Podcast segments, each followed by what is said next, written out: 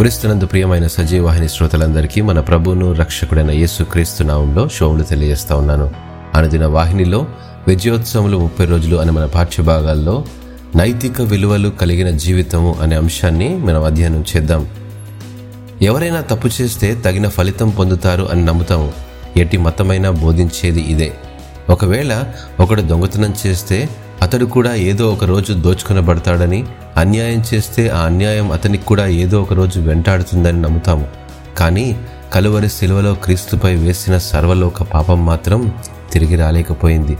అట్టి క్రీస్తు ప్రేమ వీరేమి చేయుచున్నారో వీరెరుగరు గనుక వీరిని క్షమించుమని బదులు చెప్పిన ప్రేమయే.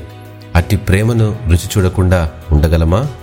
అబ్రహాము ఇస్సాకును బలిగా అర్పించినప్పుడు అతని విశ్వాసాన్ని ఆశీర్వదించి కుమారునికి మారుగా దేవుడు గొర్రెపిల్లనిచ్చాడు పాప పంకిలమైన మనము ప్రాయశ్చిత్తముగా మన కుమారులను కుమార్తెలను అనుగ్రహించకుండా మనకు బదులుగా మన పరలోకపు తండ్రి తన కుమారుని మనకు అనుగ్రహించాడు.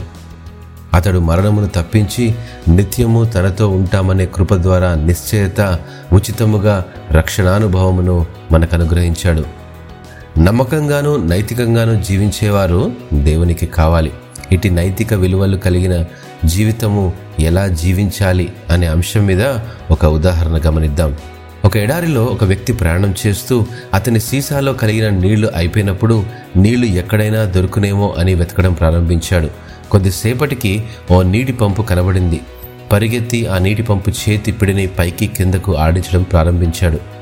ఎంతసేపటికి నీళ్ళు రాకపోయేసరికి అక్కడ వ్రాసి ఉన్న కొన్ని సూచనలు గమనించాడు. అవేవనగా ఈ నీటి పంపు క్రింద ఒక పెద్ద నీళ్ళ సీసా ఉంది. ఆ నీళ్ళను ఈ పంపులో పోసి మరలా ఆడిస్తే త్రాగినన్ని నీళ్ళు ఇస్తుంది. చివరకు వెళ్ళే ముందు మరలా ఆ సీసాను నింపి అక్కడ పెట్టి వెళ్ళండి.